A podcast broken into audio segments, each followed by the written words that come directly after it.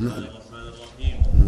الحمد لله رب العالمين وصلى الله وسلم وبارك على أشرف الأنبياء والمرسلين نبينا محمد وعلى آله وصحبه أجمعين. أما بعد قال المصنف رحمه الله تعالى ولابن جرير بسنده عن سفيان عن منصور عن مجاهد أفرأيتم اللات والعزى؟ قال كان يلت لهم السويق فمات فعكفوا على قبره. وكذا قال أبو الجوزاء عن ابن عباس كان يلت السويق للحاج. قوله ولابن جرير هو الإمام الحافظ محمد بن جرير بن يزيد الطبري صاحب التفسير والتاريخ وغيرهما. قال ابن خزيمة لا أعلم على وجه الأرض أعلم من محمد بن جرير وكان من المجتهدين. لا يقلد أحدا وله أصحاب يتفقهون على مذهبه يأخذون بأقواله. ولد سنة أربع وعشرين ومائتين. ومات ليومين بقيا من شوال سنة عشر وثلاثمائة. قوله رحمه الله رحمه الله نعم, نعم. قوله عن سفيان الظاهر أنه سفيان بن سعيد بن مسروق الثوري. أبو عبد الله الكوفي ثقة حافظ فقيه إمام عابد. كان مجتهدا وله أتباع يتفقهون على مذهبه مات سنة إحدى وستين ومائة وله أربع وستون سنة. قوله عن منصور هو ابن المعتمر بن عبد الله هو ابن المعتمر. ابن عبد الله السلمي ثقة ثبت فقيه مات سنة اثنتين وثلاثين ومائة. قوله عن مجاهد هو ابن جبر بالجيم والموحدة. أبو الحجاج المخزومي مولاهم المكي ثقة إمام في التفسير أخذه عن ابن عباس وغيره. مات سنة أربع ومائة.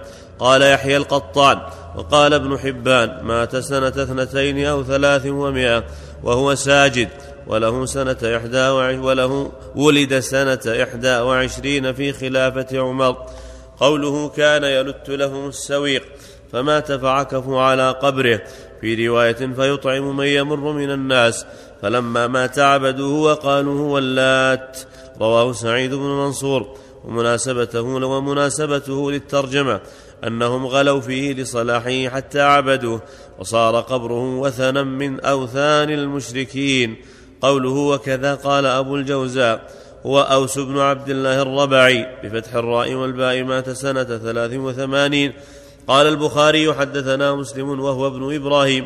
حدثنا أبو الأشهب حدثنا أبو الجوزاء. عن ابن عباس قال كان اللات رجلا يلت سويق الحاج. قال ابن خزيمة وكذا العزى وكانت شجرة عليها بناء وأستار بنخلة بين مكة والطائف. كانت قريش يعظمونها كما قال أبو سفيان يوم أحد لنا العزى ولا عزى لكم. قال المصنف رحمه الله. وعن ابن عباس قال لعن رسول الله صلى الله عليه وسلم زائرات القبور. من هذا أنه صلى الله عليه وسلم حذر أمته من ما عليه المشركون سابقا مع اللات والعزى ومناة وأزال اللات وأزال العزى وأزال مناة حتى لا يقع للشرك آثار.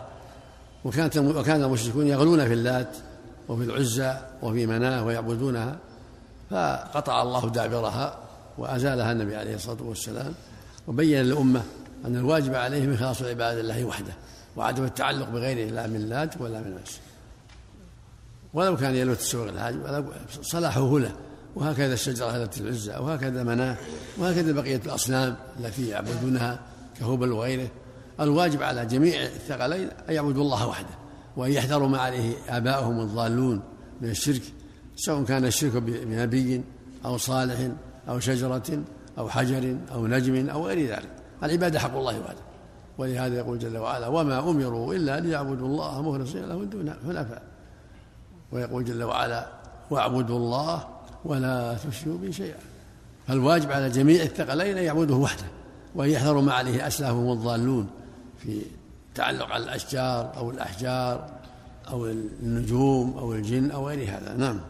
صلى الله إليك من أراد أن يبني مسجدا في أرض فوجد فيه قبور إلى غير القبلة. فهل يجوز نبش هذه القبور كما فعل صلى الله عليه وسلم بقبور المشركين؟ هذا ينظر ينظر فيه دعت الحاجة. ينظر فيه ينظر فيه ولاة الأمور.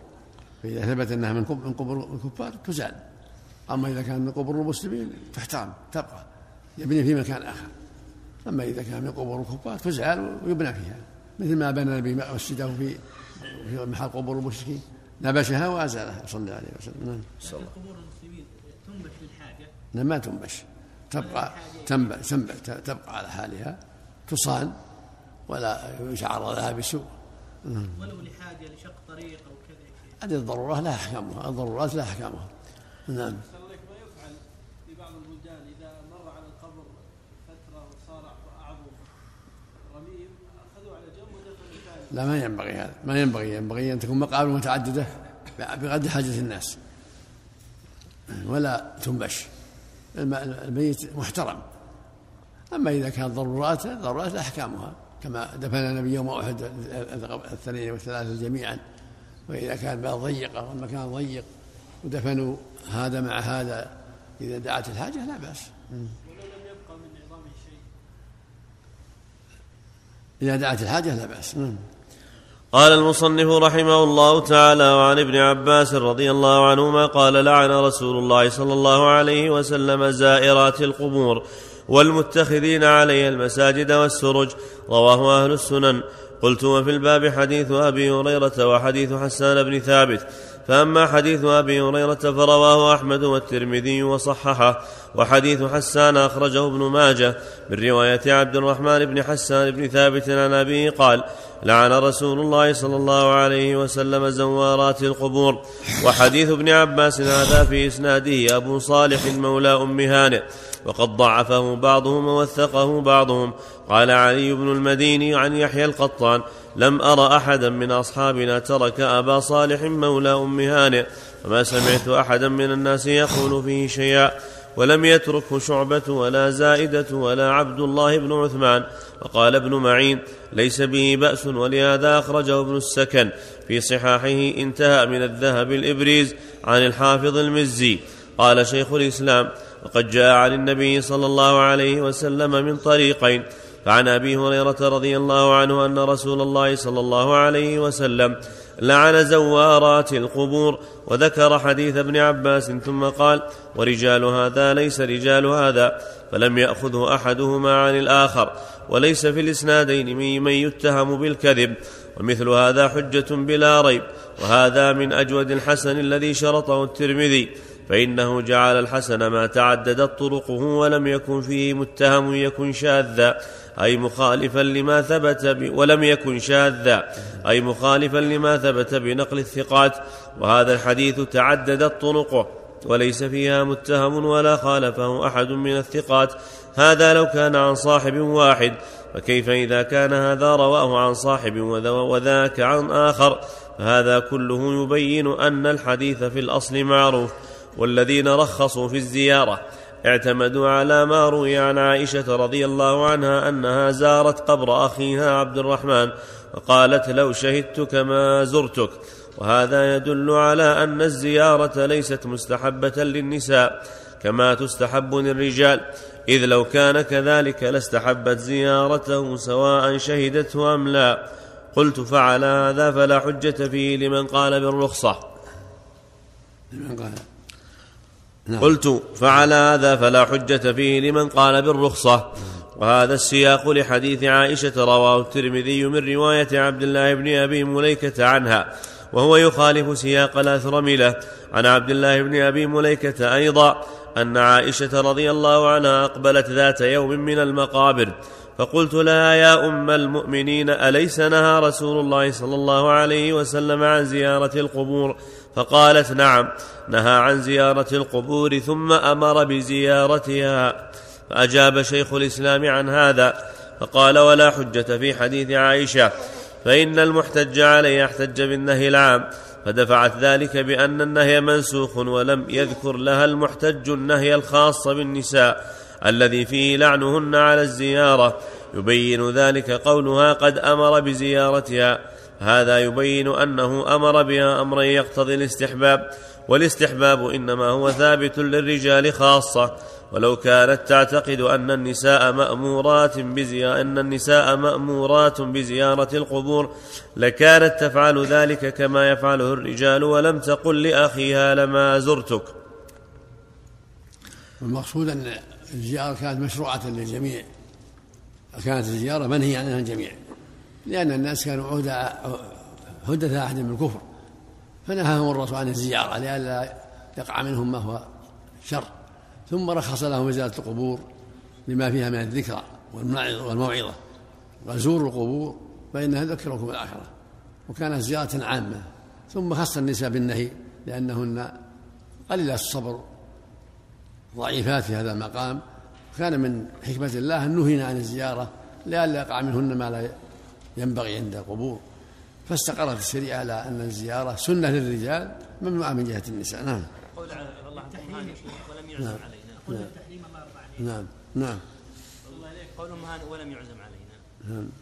نهينا عن زيارة المقابر ولم يعزم علينا. البخاري. أم معطية. عن عن اتباع الجنائز والزيارة نهينا عن اتباع الجنائز. والصواب إنها منهي منهيات عن اتباع الجنائز. نعم. يعني يؤكد علينا في التحريم يعني. لكن جاء الحديث دائم جاء الحديث بت- باللعن واللعن أشد التأكيد. خفي عليها هذا. نعم. عباس رضي الله عنه ثابت هذا. نعم. بلفظ حديث ابن عباس رضي الله عنه. لا بأس به. نعم جيد. نعم. يا شيخ هل يدعى نعم. من مر على الدابة يا شيخ من مر بالسيارة على المقبرة يا شيخ؟ لا السنة هي يزورها زيارة قص- قصدا. وان وإن سلم عليها وهو مر لا بأس. لكن السنة يقصدها زيارة لطلب القربة. نعم. المرأة لها أن تقول تدعو الأموات وهي مارة تدعو لها في بيتها وفي كل مكان لكن لا تزور القبور بس. أما الدعاء لا بأس تدعو الموت- الموتى وهي ولو في فراشها بعض الإخوة يقول عندنا في بلادهم يقول إن إذا حفروا مترا يخرج الماء يقول فوضعنا غرف على وجه الأرض مبنية يوضع فيها الميت ويردم عليه حتى يفنى ثم يوضع هذا إذا ما تيسر الأرض لا بأس. يردمون عليه في الأرض. إذا ما تيسر يب- يحفر فيها من أجل الماء يجعلون شيء يقيه الماء ويدفنونه ظاهرا لا بأس. فاتقوا الله ما استطعتم. بناءهم أحسن لك هذه الغرف. ها؟ قال بنينا غرف يعني ارتفاعها متر ونصف أو قريب من ذلك. المقصود يجعل على محل ما فيه ماء ب- بلبن أو شيء مما يقي شر الماء. ولا بأس للضرورة. أما إذا وجد أرض يدفن فيها يدفن في الأرض. أما إذا صح كلامه ووجد أرض إلا كلها مياه لكن الظاهر هذا باطل. الظاهر أنه مو صحيح. ما هنا أرض كلها لو كان كلها ما ما عاشوا فيها. صلى الله إليك. عائشة رضي الله عنها لم يبلغها النهي بعد الرخصة. نعم. عائشة رضي لا الله لا عنها. ما بلغها. لا لا. وعلى ماذا يحمل يا شيخ رأيكم حديث عائشة أنها قالت ثم رخص فيها أمرنا بالزيارة على المعنى الأول رخص فيها بعد النهي ثم نهى النساء خاصة عليه الصلاة والسلام. نعم.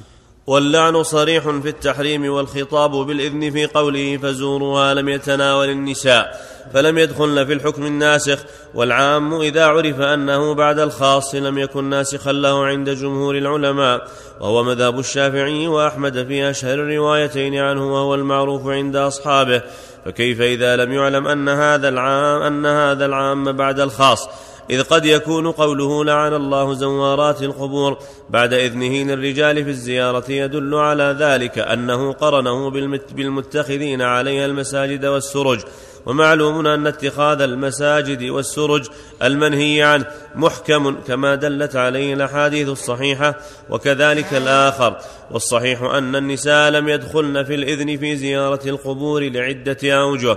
أحدها أن قوله صلى الله عليه وسلم فزورها صيغة تذكير وإنما يتناول النساء أيضا على سبيل التغريب لكن هذا فيه قولان قيل إنه يحتاج إلى دليل منفصل وحينئذ فيحتاج تناول ذلك النساء إلى دليل منفصل وقيل إنه يحمل على ذلك عند الإطلاق. وعلى هذا فيكون دخول النساء بطريق العموم الضعيف والعام لا يعارض والعام لا يعارض الأدلة الخاصة ولا ينسخها عند جمهور العلماء. ولو كان النساء داخلات في هذا الخطاب لاستحب لهن زيارة القبور وما علمنا أحدا من الأئمة استحب لهن زيارة القبور. ولا كان النساء على عهد النبي صلى الله عليه وسلم وخلفائه الراشدين. يخرجن إلى زيارة القبور. ومنها أن النبي صلى الله عليه وسلم علل الإذن للرجال بأن ذلك يذكر الموت ويرقق القلب وتدمع العين. هكذا في مسند أحمد. ومعلوم أن المرأة إذا فتح لها هذا الباب أخرجها إلى الجزع والندب والنياحة لما فيها من الضعف وقلة الصبر. وإذا كانت زيارة النساء مظنة وسببا للأمور المحرمة فإنه لا يمكن أن يحد المقدار الذي لا يفضي إلى ذلك ولا التمييز بين نوع ونوع. ومن أصول الشريعة ومن أصول الشريعة أن الحكمة إذا كانت خفية أو منتشرة علق الحكم بمظنتها فيحرم هذا الباب سدا للذريعة كما حرم النظر إلى الزينة الباطنة وكما حرم الخلوة بالأجنبية وغير ذلك. وليس في ذلك من المصلحة ما يعارض هذه المفسدة فإنه ليس في ذلك إلا دعاؤها للميت وذلك ممكن في بيتها. ومن العلماء من يقول التشييع كذلك ويحتج بقوله صلى الله عليه وسلم ارجعن مأزورات غير مأجورات فإن كن تفتن الحي وتؤذين الميت. وقوله لفاطمة رضي الله عنها أما إنك لو بلغت معهم الكدى لم تدخل الجنة. يؤيده ما ثبت في الصحيحين من أنه نهى النساء عن اتباع الجنائز. ومعلوم أن قوله صلى الله عليه وسلم من صلى على جنازة فله قيراط ومن تبعها حتى تدفن فله قيراطان. هو أدل على العموم من صيغة التذكير. فإن لفظ من يتنا فإن لفظ من يتناول الرجال والنساء باتفاق الناس. وقد علم بالأحاديث الصحيحة أن هذا العموم لم يتناول النساء لنهي النبي صلى الله عليه وسلم لهن عن اتباع الجنائز. فإذا لم يدخلن في هذا العموم فكذلك فكذلك في ذلك بطريق الأولى. انتهى ملخصا. قلت وعما استدل به القائلون بالنسخ أجوبة أيضا. منها أن ما ذكروه عن عائشة وفاطمة رضي الله عنها معارض بما ورد عنهما في هذا الباب فلا يثبت به نسخ.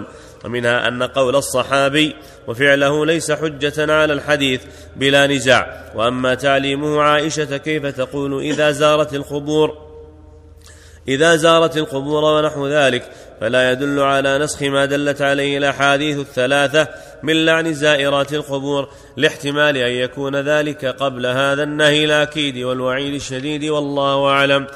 وهو الصواب لأنه كان قبل ذلك حين كانت الزيارة مشروعة للجميع ثم نهي عنه نهي النساء عنها نعم.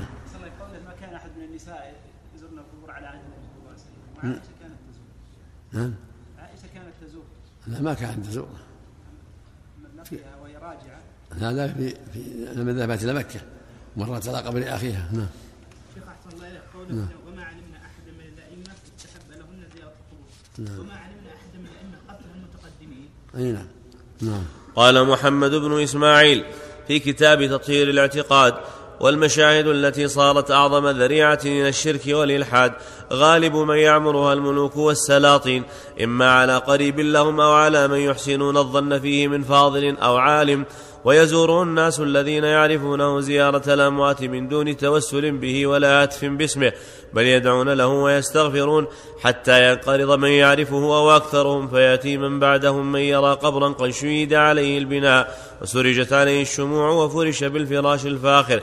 فيعتقد أن ذلك لنفع أو دفع ضر وتاتيه السدنة يكذبون على الميت بأنه فعل وفعل وأنزل بفلان الضر وبفلان النفع حتى يغرسوا في جبلته كل باطل والأمر ما ثبت في الأحاديث النبوية. من لعن من, من لعن من سرج القبور وكتب عليها وبنى عليها. وآحد وأحاديث ذلك واسعة معروفة فإن ذلك في نفسه منهي عنه. ثم هو ذريعة إلى مفسدة عظيمة انتهى. ومنه تعلم مطابقة وهذا الحديث. كلام محمد محمد الامير محمد بن اسماعيل كلام طيب. والمقصود من هذا أن البناء على القبور سواء كان للملوك أو للصالحين والعلماء أو لغيرهم كله شر ولا يجوز. وسيلة الشرك الأكبر. وإن لم يفعله الخواص الذي يعرفون لكن غالب الناس جهلة. فإذا رأوا قبرا مشيدا ومن عليه أو مستورا أو كذا ظنوا أنه يحصل بكذا وكذا وكذا فدعوه واستغاثوا به وان ذلك كما كما قد وقع مع كثير من القبور نسأل الله العافية. طبعاً هذه المسألة يسع فيها الخلاف زيارة النساء. القبور. لا الباب مسدود فيها. سم؟ لا لا يجب المنع من من انبات تنام. الله حسن إليك. ما الذي يقال للفلاحين الذين يقولون بعد متر نجد الماء في كل أرضنا؟ يعالجونه بما يستطيعون يعالجون القبر بما يستطيعون يجعلون شيء يقي الميت.